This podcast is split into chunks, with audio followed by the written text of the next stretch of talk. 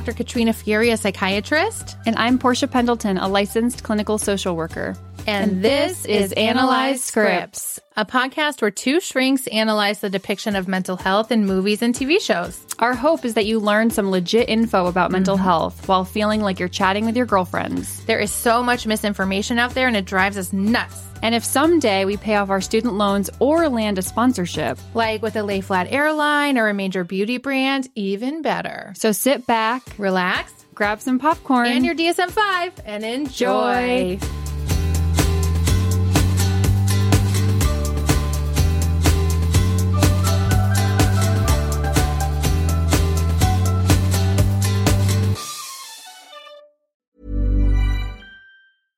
Imagine the softest sheets you've ever felt. Now imagine them getting even softer over time. That's what you'll feel with Boll and Branch's organic cotton sheets. In a recent customer survey, 96% replied that Boll and Branch sheets get softer with every wash. Start getting your best night's sleep in these sheets that get softer and softer for years to come. Try their sheets with a 30-night guarantee. Plus, get 15% off your first order at bollandbranch.com. Code BUTTERY. Exclusions apply. See site for details.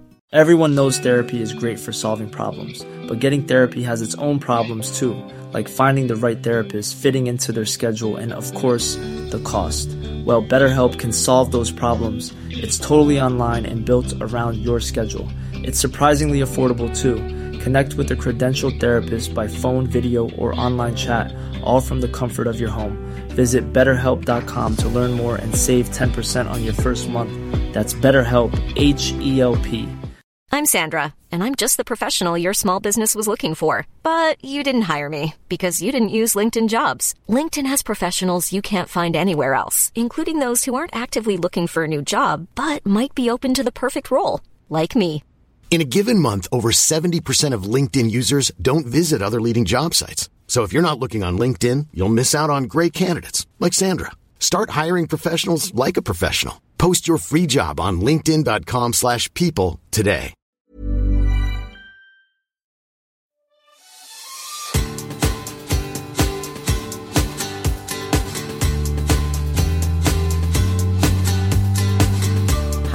Dr. Katrina Furey, a psychiatrist. And I'm Portia Pendleton, a licensed clinical social worker. And this is Analyze Scripts, a podcast where two shrinks analyze the depiction of mental health in movies and TV shows. Our hope is that you learn some legit info about mental mm-hmm. health while feeling like you're chatting with your girlfriends. There is so much misinformation out there and it drives us nuts. And if someday we pay off our student loans or land a sponsorship, Like with a lay flat airline or a major beauty brand, even better. so sit back, Relax grab some popcorn, and your DSM 5 and enjoy. Joy.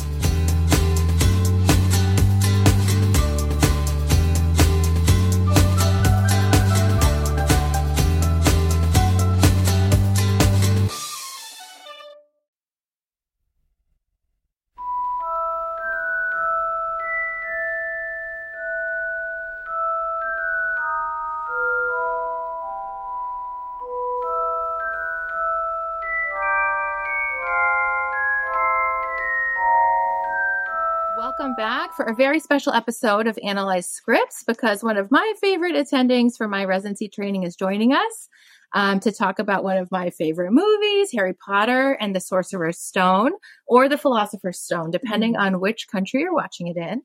Um, so today we have Dr. Zheala Qayyum, uh, the training director for the Child and Adolescent Psychiatry Fellowship Program and the medical director of the Emergency Psychiatry Services at Boston Children's Hospital. Uh, she holds faculty appointments at Yale School of Medicine and Harvard Medical School, and she's the associate director of medical student education in psychiatry.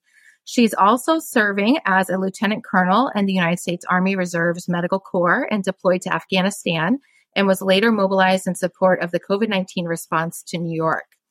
Um, Dr. Qayyum has published on the topics of medical education, autism spectrum disorders, inpatient treatment of early psychosis and LGBTQ plus youth, the use of fairy tales and teaching child psychiatry, and the risk of youth suicide and firearms. She has a particular interest in the areas of supervision and mentorship, which she's so good at, uh, psycho-oncology and palliative care.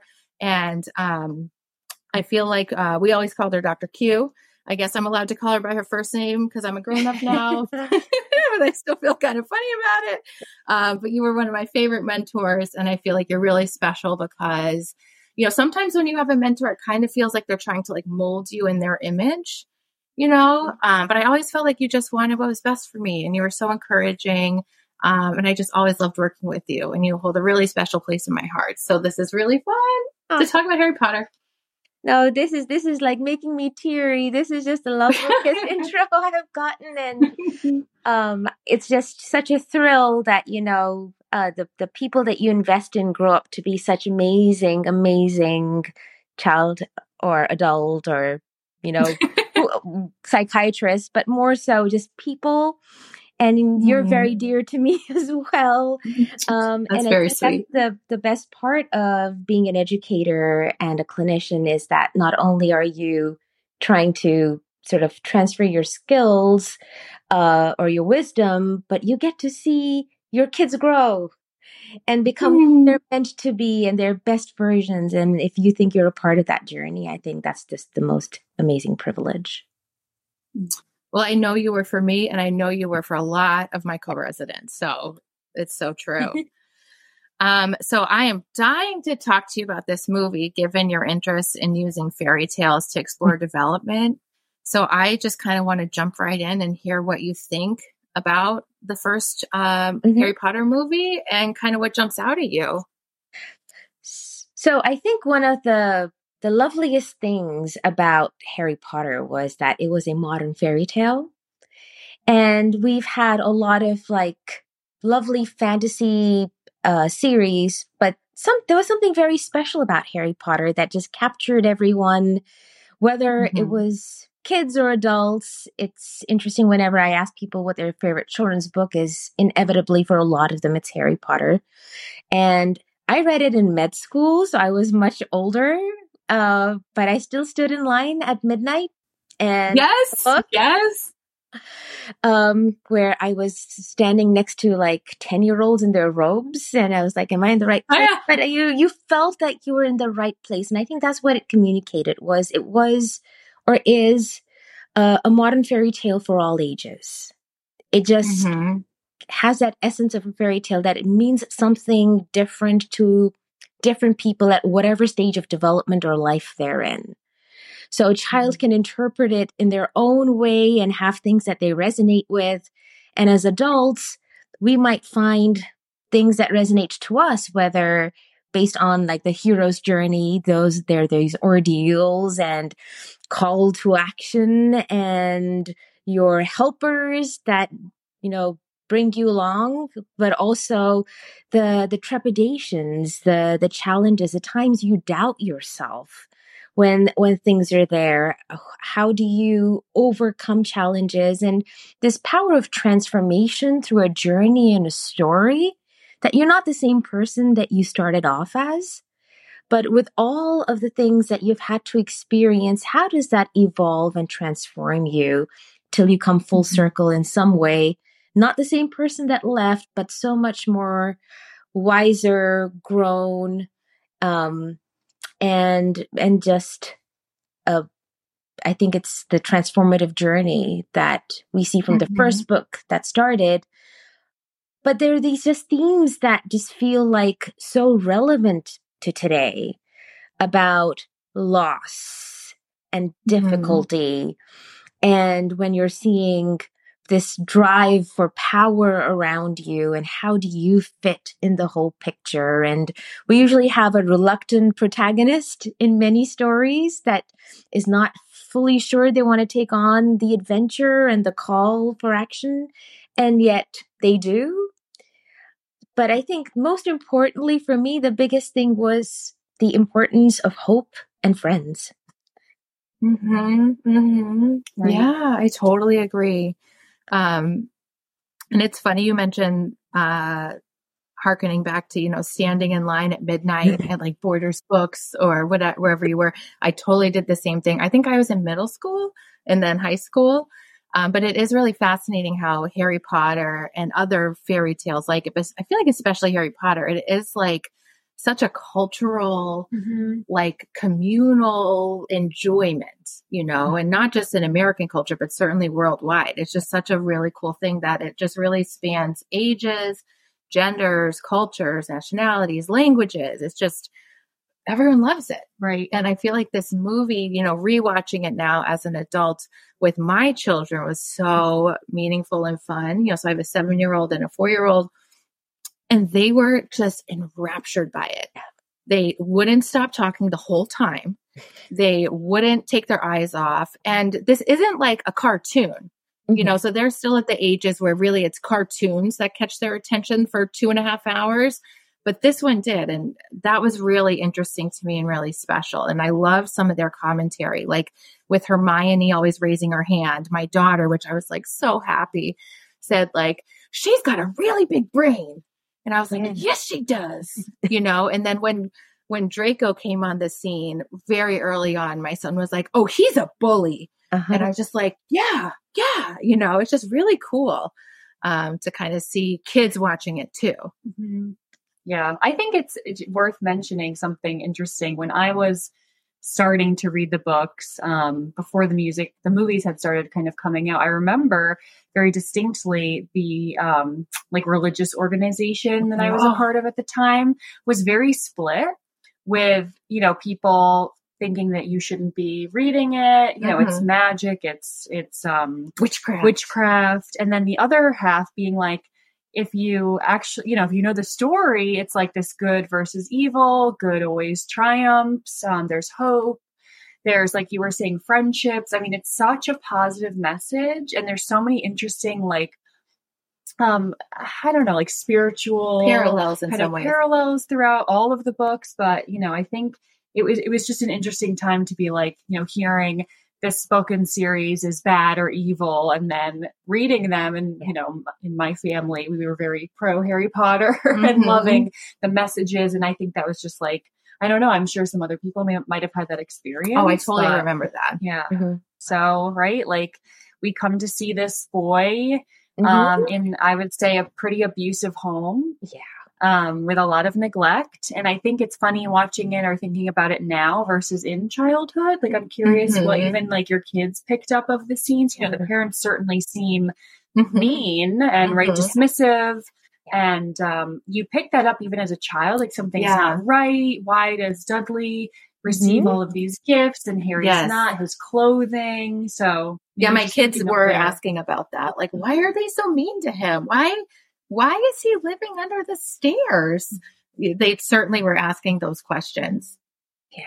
No, I think it's a really lovely depiction of how prevalent and difficult it is for kids that have neglect.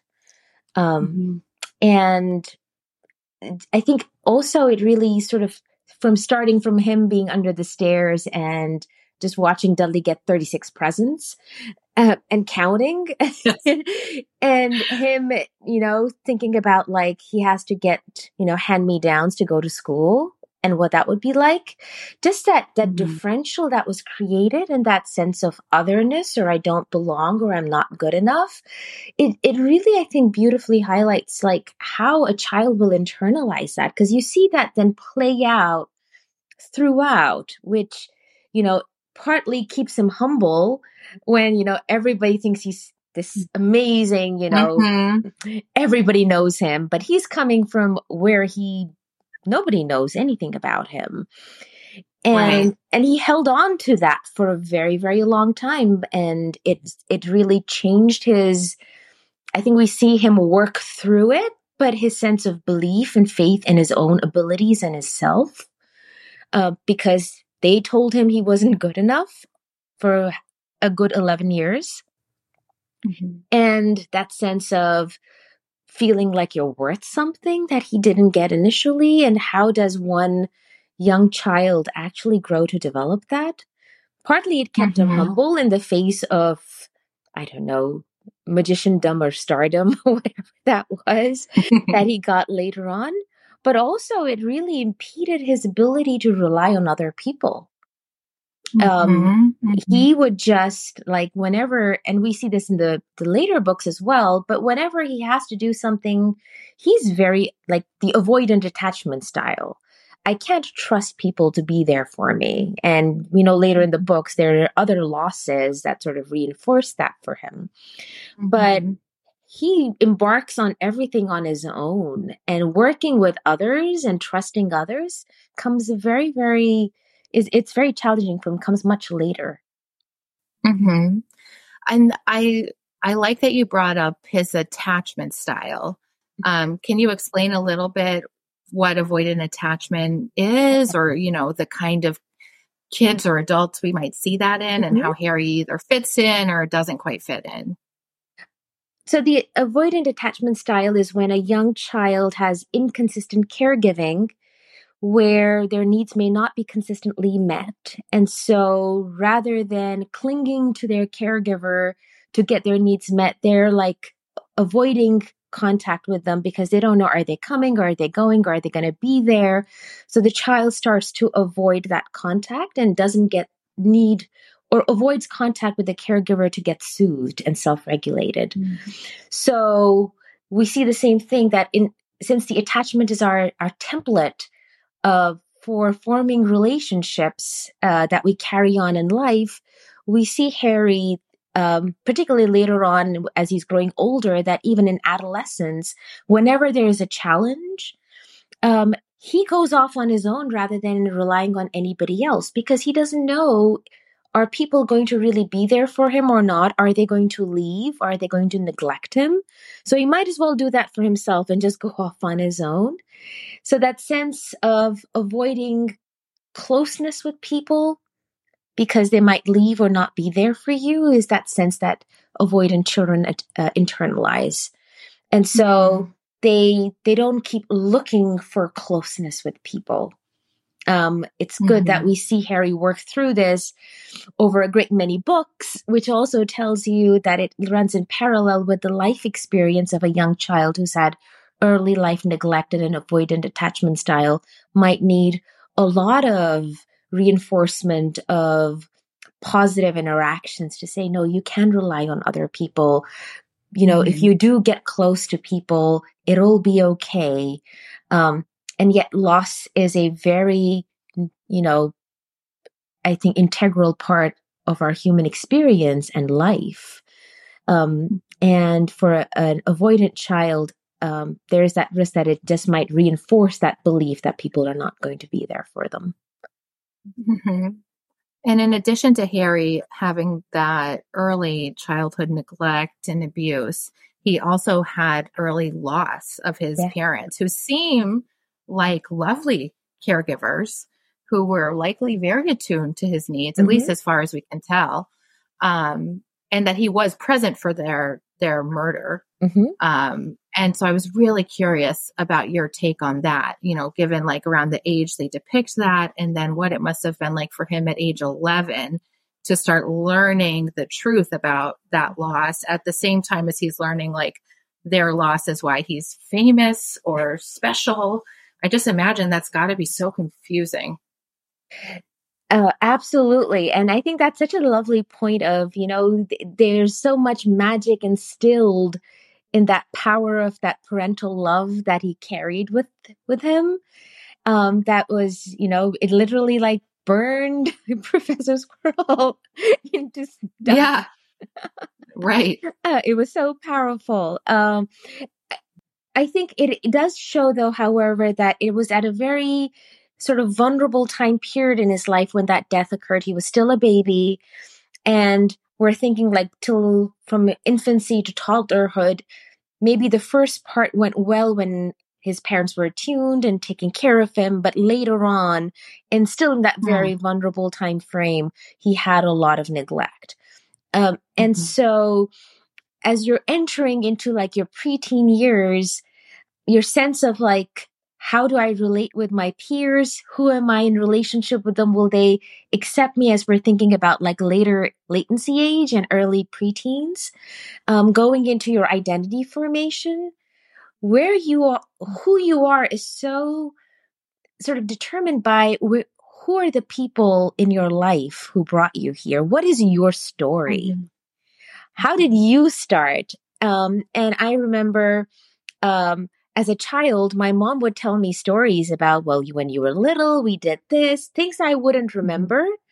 But mm-hmm. but still, you create these memories based on the things that your parents tell you as well when you're younger.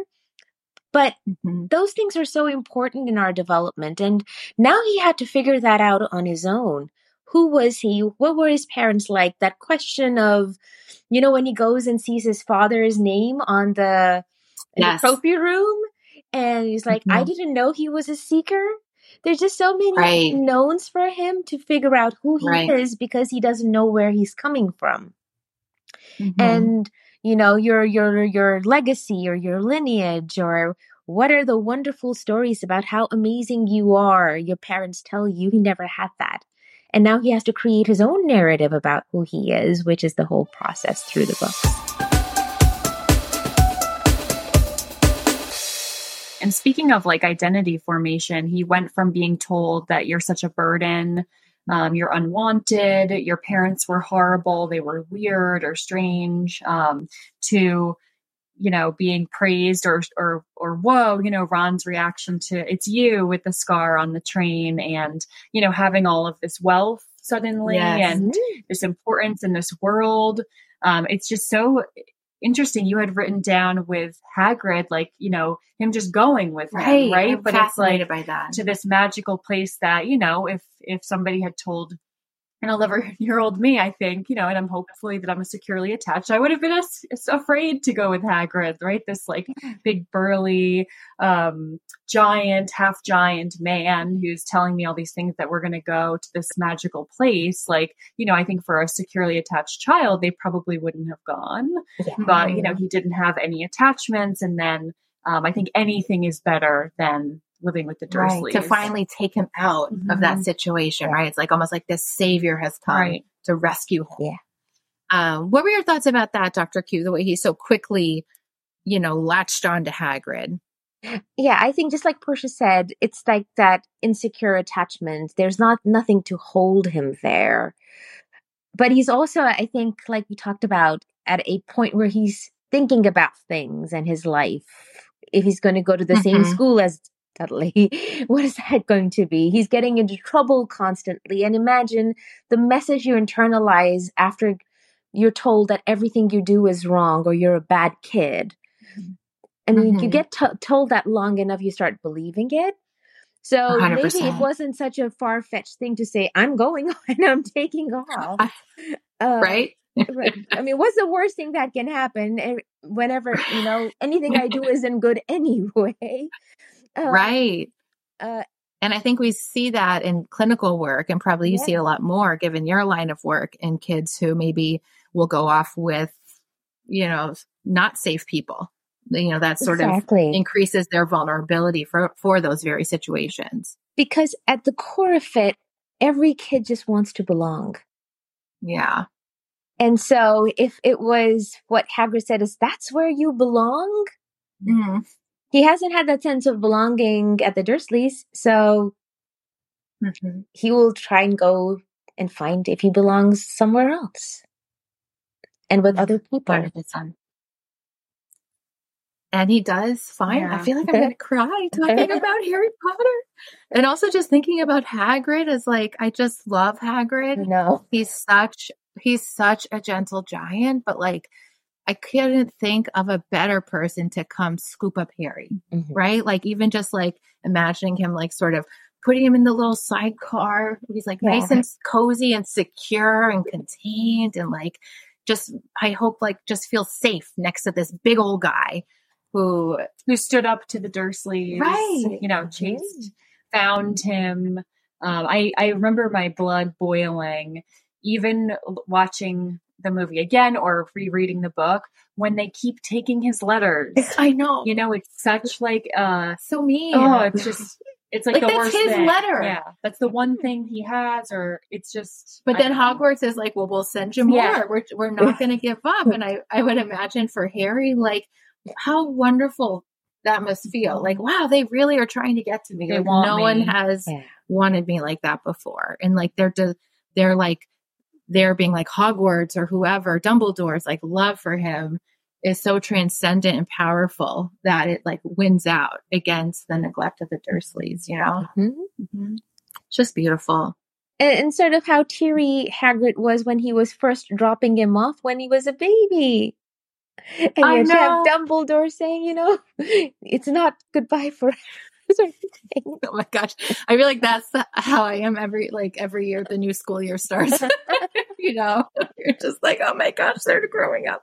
And then Hermione, you know, I think Yeah. it's worth mentioning, like, right, so she has, it seems, securely attached Yes. um, supportive parents, but is living as right like a muggle her whole life until receiving these letters and and going to Hogwarts and then learning that she is um, right like a mudblood and that she is not good enough right her blood is like dirty Hmm. and yet she is so brilliant Mm-hmm. and just i think that's such an interesting like reversal of her and harry's experience um, she's still really smart but it's like it's not good enough she's people still you know are calling her names like draco Mhm. and i don't think that she experienced that like prior um Right.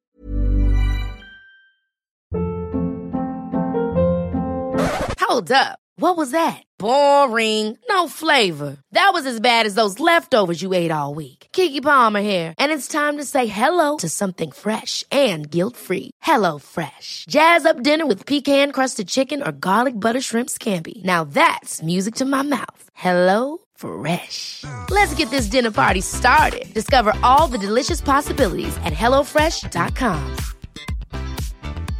Hiring for your small business? If you're not looking for professionals on LinkedIn, you're looking in the wrong place. That's like looking for your car keys in a fish tank. LinkedIn helps you hire professionals you can't find anywhere else, even those who aren't actively searching for a new job but might be open to the perfect role. In a given month, over 70% of LinkedIn users don't even visit other leading job sites. So start looking in the right place. With LinkedIn, you can hire professionals like a professional. Post your free job on linkedin.com slash people today. You know the little bits that we get of her pre hogwarts And interesting to think about her parents like getting this random letter and sending her, right? yeah Yeah.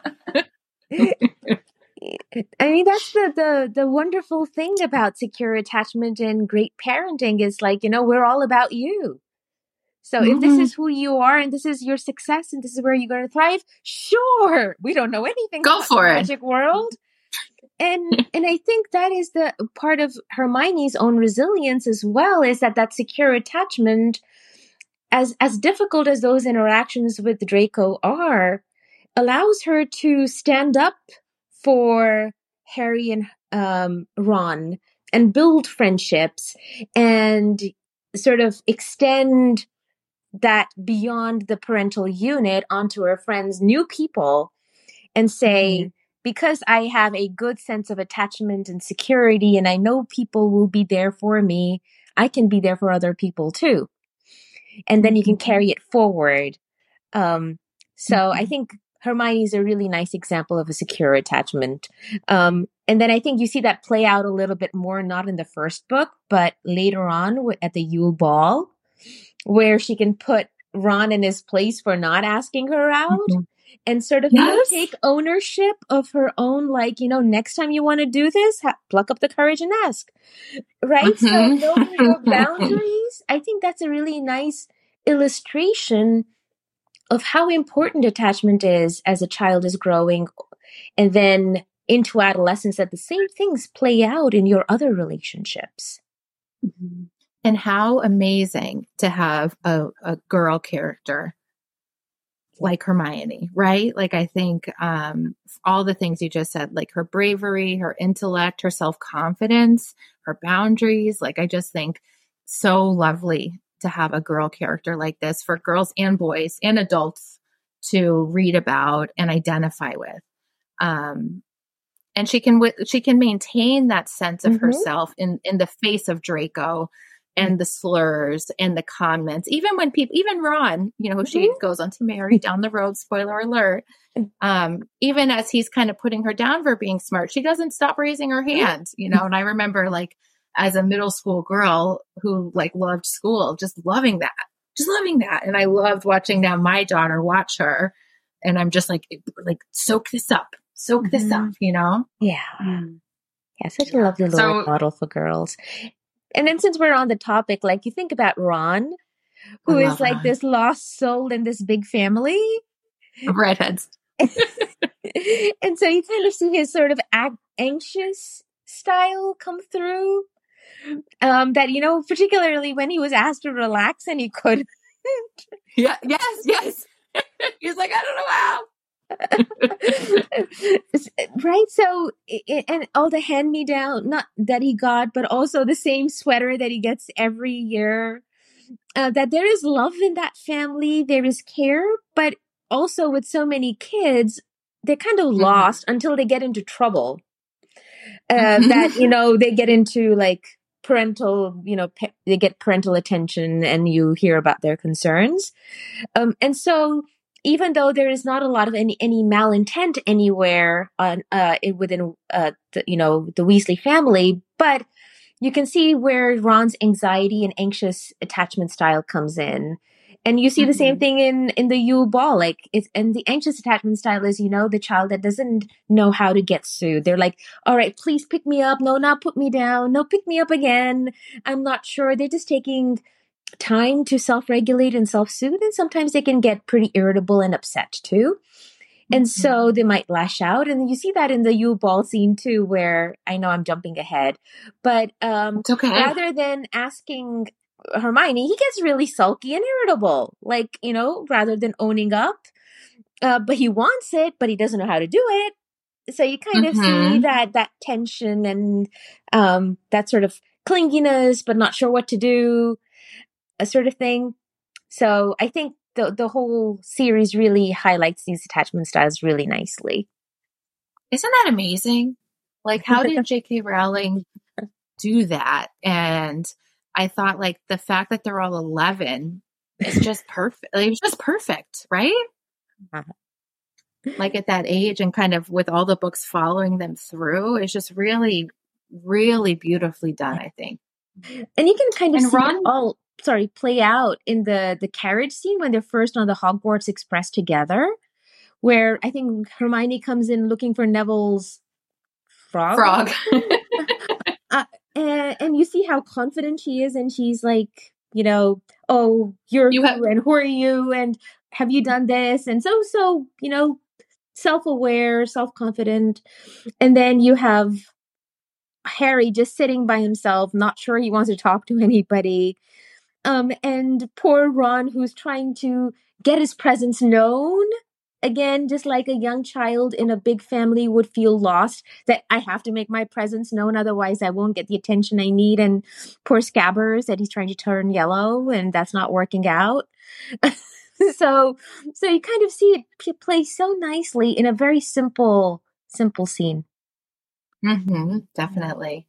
Something that I noticed, and I, I, you know, I think it's just my interpretation of things, is that Ron seems to have the most obvious, um, like shame about um, his finances compared to the Mhm. other siblings. Like, I don't really notice, um, Like Fred or George, yeah. or even, I mean, uh, Ginny's younger in this book, but Mhm. like being so um, visibly like um, upset. I know that there's the interaction in the robes shop with Draco, and then on the Yeah. train, he Even with like his little sandwich. right, he can't buy Yeah. the, the treats, and then there's like, whoa, when Harry has those gold coins, and it it really does seem to impact him even throughout the rest of the story. Um, just that like intersectionality. That he's a pure blood, but he is um like poor.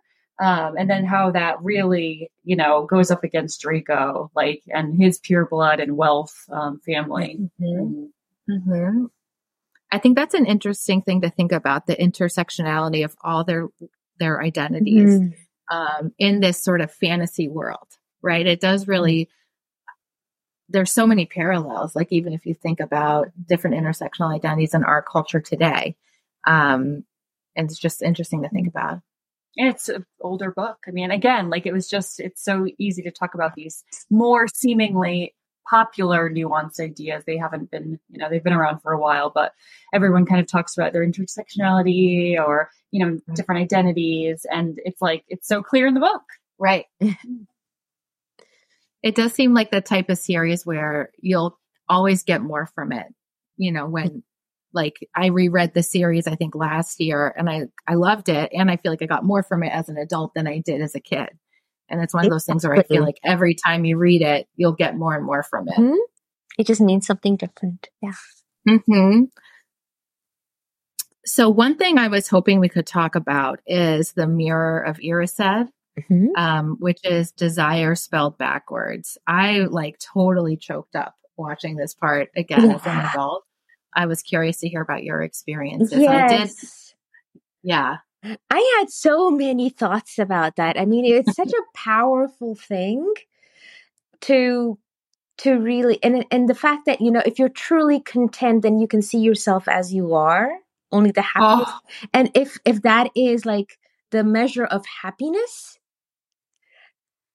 um and it was like wow you know the, just a, the visual illustration of happiness that you could see Mhm. yourself and to see yourself as you are because i just felt like yes it is desire you know spelled backwards but it is so prevalent throughout with starting with those 36 presents that you want more mhm. um, Yeah. And and Voldemort wanting more that you know defeated and needing to come back and needs to get more and more power and even kills a unicorn for it. Oh my Uh, gosh, that was devastating for my four year old daughter. I Yeah. regretted that part. Horribly like yes, you know, moving but but jarring scene. And and then the fact that your heart's deepest desires that you're desperate for and you'll see that but anything in too you know in that's too much is going to consume you. And and those people who sort of like run after the things that they really really want i think it was a, a very powerful way of giving that message of you know too much would Mhm. consume you and there'll be nothing left. Like it does not do to dwell on dreams and forget to live. Um so i i just thought it takes so much courage though to ask yourself what it is that you really want in life Mhm. I mean, a lot of us may want all these things, but what is it that you truly, truly want? I think that's a very powerful question to ask. And how many of us really can look at ourselves in the mirror and say, this is what I really, really want in life, and to be able to face Right. up to that and own it. It's a good question to ask, you know, a client even, because I think you can always get to like the feeling right under it. So if like if someone's they're saying that their deepest desire is um like financial gain, it's like, okay, but does what does that mean? Does that mean like you want to feel secure? Does it mean that you Mhm. want to be um, Powerful. powerful and you, you know, in, in a sense of authority? Do you want people to look up to you? Like it's always like a feeling. and why? Uh, yeah. Where does that yeah. come from? Yeah, it's a good place to explore um, with yourself and maybe with a patient as well. Can you imagine like starting off a session, they come to see you for the first time and you're like, here's my mirror of Erised. Yeah. Looking, looking at what do you see? And what what does that mean? You know? It'll make our job so much easier. I know, right? Quick, right? Real We'll quick. get to the deep, the deep rooted issues in in ten seconds. Easy peasy. Um, managed care will love it.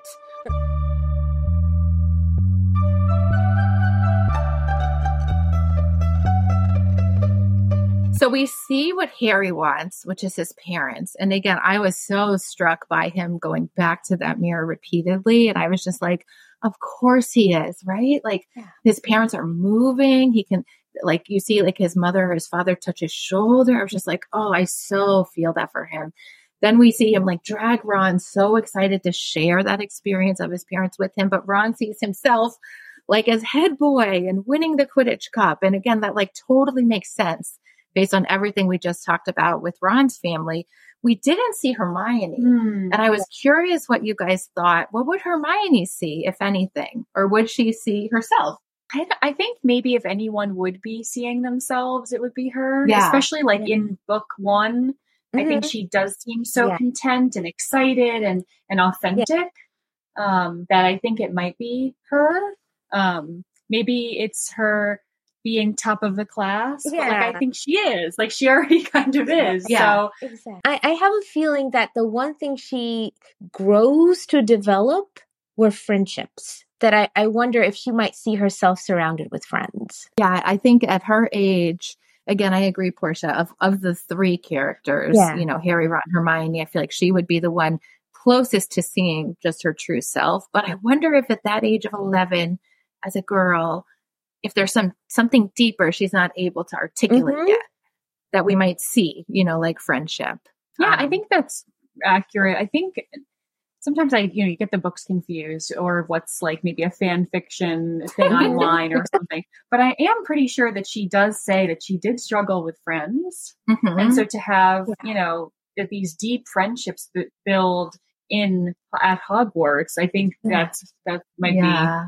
That might be it. Yeah, I'm just thinking like, you know, she is very brilliant. So seeing herself as like the top, you know, graduate or something of her class probably isn't far fetched. But if that Mhm. intimidates other kids when she's correcting Yes. them over, you know, Leviosa, Yes. yes. uh, that might rub kids the wrong way. That maybe that peer acceptance and those close friendships might be something that we see sort of develop over time as well. And so, as we start wrapping up our wonderful episode today, um, let's talk a little bit about their friendships because I just feel like, I mean, gosh, I thought the movie did such a good job, like explaining, you know, the book, which has so many concepts, like um, so much magic in it. Like it had to do so much in just two and a half hours of just like background. Like this is where we find ourselves. This is Hogwarts. This is Quidditch. This is uh, this is Voldemort. Like here it is, um, and capturing all these complex concepts in such like a beautifully visually appealing way. The music is wonderful, um, but we certainly see the triad between Harry, Ron, and Hermione starting and forming, and we know that just grows and grows and gets more complex over time.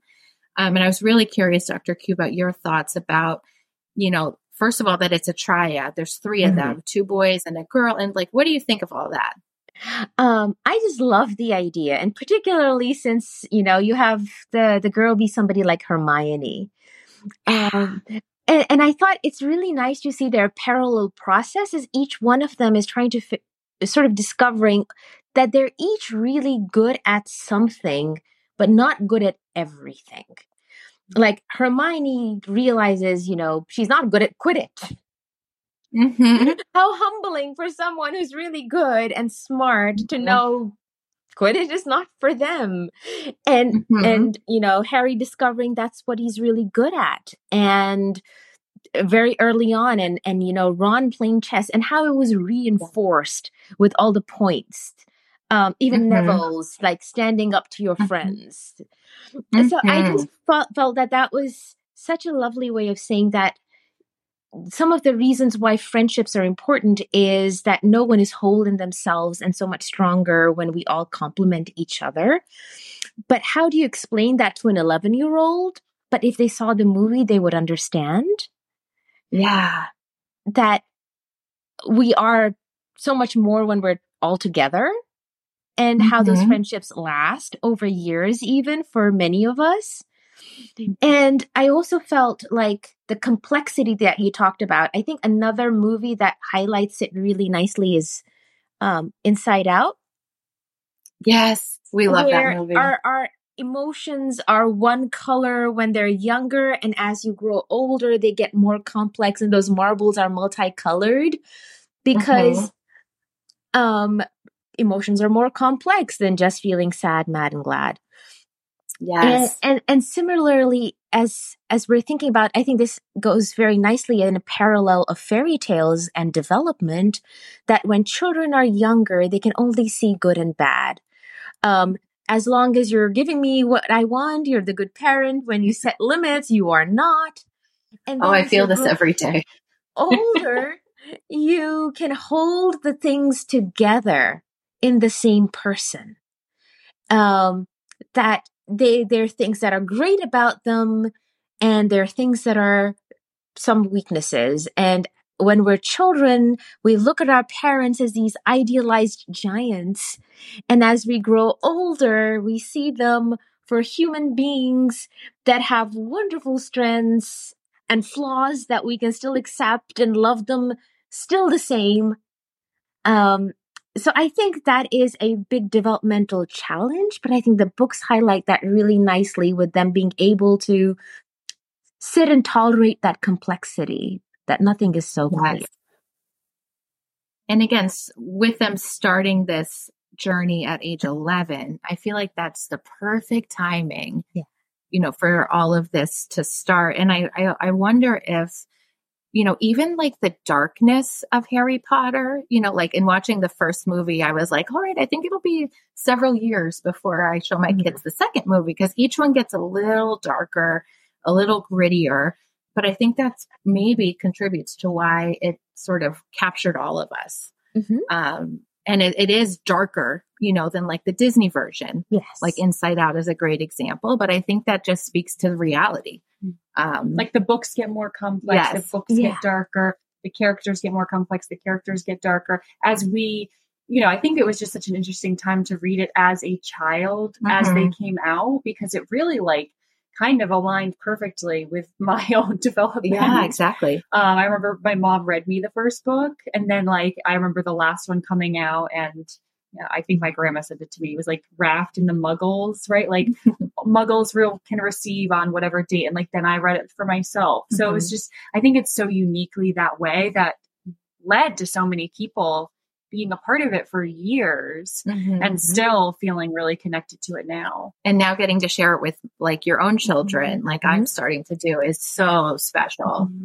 Yeah. And, and that's the power of fairy tales is that even if it may be really dark, it creates this like metaphorical, imaginary, special place where you can still explore this darkness in a very safe way. Yes, yes. Go process yes. it. Look what it's like to be angry. Oh my gosh, you know, cruel people, mean people. And then you come mm-hmm. back to the safety of reading this with your mom and mm-hmm. everything's going to be okay. How yeah, it's so that? beautiful. It is. It's very special. Mm-hmm. Very yeah. special. Um, well, Dr. Q, is there anything else you were hoping we could touch on? You know, talking about Harry Potter, the first one. I just think it, I think it's uh, just a wonderful part of my life. I wish I was in Hogwarts and that was the life I lived sometime. No, um, I know. I'm looking forward to having a real Harry Potter birthday someday. Um, but I think the thing that resonates most with me is this quote from Neil Gaiman that says, Fiction is a lie that tells us true things over and over. And I think that's the power of Harry Potter is that the reason it spoke to so many of us is, is that we all connected at some level with something that was very true for each one of us. I like that. That is that is a really beautiful, you know, place to leave mm-hmm. it. Um, well, Dr. Q, thank you so much for joining us. We would love to have you back for the next seven movies, you know, over the course of time. Um, it was so nice to personally reconnect with you. Again, thank you all for listening to this very special episode of Analyze Scripts. Um, if you'd like to hear our take on Inside Out, we do have an episode about that um, from several months ago. Um, I don't know, Dr. Q, did you know they're making a sequel? I think it's supposed to come out in the next couple years. Um, so that's really exciting. I hope it's about Riley's adolescence. Oh, like I oh, hope. Yes. And we really hope it also shows her living through COVID. Mm-hmm. like we could really use oh, that yes. for all the kids. We could. Uh, right. Um, but if you can find us at Analyze Scripts Podcast on Instagram and TikTok. Um, and catch us next Monday for our next episode. Thanks so much. See you next Thank time. You. Bye. Bye. Thank you for having me.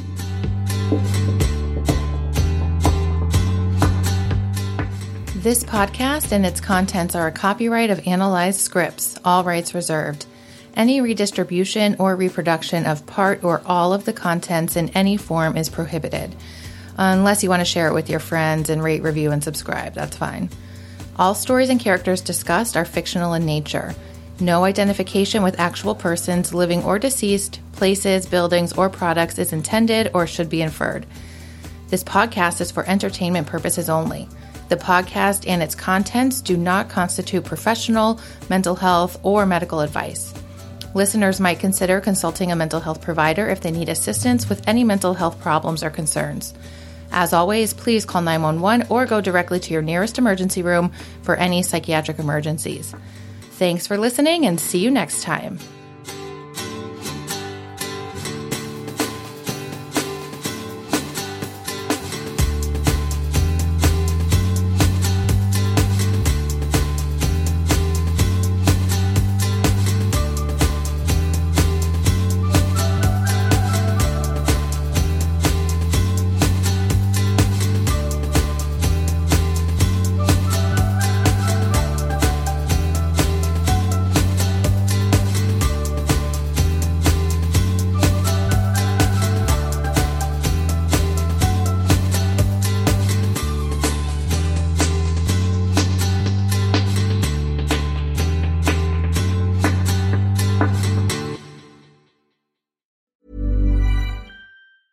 Planning for your next trip?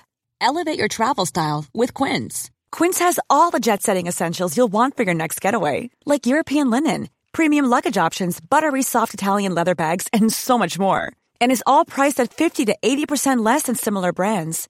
Plus, Quince only works with factories that use safe and ethical manufacturing practices. Pack your bags with high-quality essentials you'll be wearing for vacations to come with Quince. Go to quince.com slash pack for free shipping and 365-day returns. Ever catch yourself eating the same flavorless dinner three days in a row? Dreaming of something better? Well, HelloFresh is your guilt-free dream come true, baby. It's me, Keke Palmer. Let's wake up those taste buds with hot, juicy pecan-crusted chicken or garlic butter shrimp scampi. Mm. Hello Fresh. Stop dreaming of all the delicious possibilities and dig in at HelloFresh.com. Let's get this dinner party started. Hey, it's Paige DeSorbo from Giggly Squad. High quality fashion without the price tag? Say hello to Quince. I'm snagging high end essentials like cozy cashmere sweaters, sleek leather jackets, fine jewelry, and so much more. With Quince being 50 to 80% less than similar brands and they partner with factories that prioritize safe ethical and responsible manufacturing. I love that. Luxury quality within reach. Go to quince.com slash style to get free shipping and 365 day returns on your next order. quince.com slash style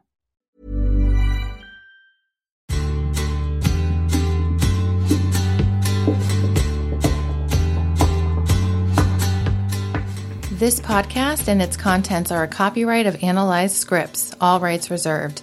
Any redistribution or reproduction of part or all of the contents in any form is prohibited. Unless you want to share it with your friends and rate, review, and subscribe, that's fine. All stories and characters discussed are fictional in nature. No identification with actual persons, living or deceased, places, buildings, or products is intended or should be inferred. This podcast is for entertainment purposes only. The podcast and its contents do not constitute professional, mental health, or medical advice. Listeners might consider consulting a mental health provider if they need assistance with any mental health problems or concerns. As always, please call 911 or go directly to your nearest emergency room for any psychiatric emergencies. Thanks for listening and see you next time.